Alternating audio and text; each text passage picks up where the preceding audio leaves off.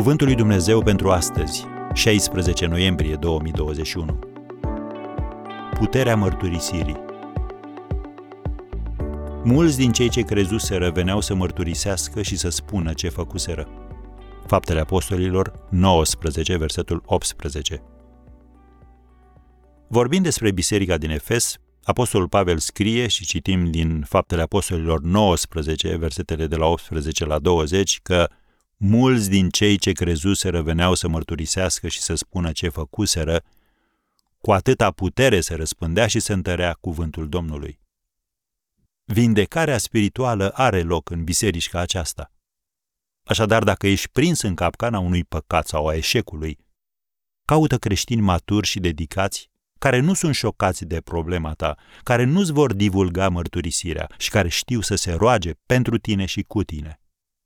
Domnul Iisus le-a dat ucenicilor săi autoritatea de a asculta confesiunile oamenilor și de a proclama iertarea.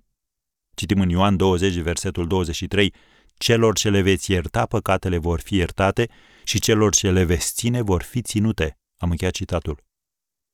Catarsisul spiritual are loc atunci când cineva te privește în ochi și spune fără ocolișuri, Dumnezeu te iartă, eu te iert, acum iartă-te și tu. Și umblă în iertarea lui Dumnezeu. Iertarea are o putere atât de mare încât poate să faciliteze vindecarea. Apostolul Iacov scria, este vreunul printre voi bolnav? Să cheme pe prezbiterii bisericii și să se roage pentru el, după ce îl vor unge cu un de lemn în numele Domnului. Rugăciunea făcută cu credință va mântui pe cel bolnav și Domnul îl va însănătoși. Și dacă a făcut păcate, îi vor fi iertate. Mărturisiți-vă unii altora păcatele și rugați-vă unii pentru alții, ca să fiți vindecați. Mare putere are rugăciunea fierbinte a celui neprihănit. Am citit Iacov cinci, versetele de la paisprezece la șaisprezece. Și dacă nu ești sigur care e persoana cu care trebuie să vorbești sau în care poți avea încredere, începe cu pastorul tău.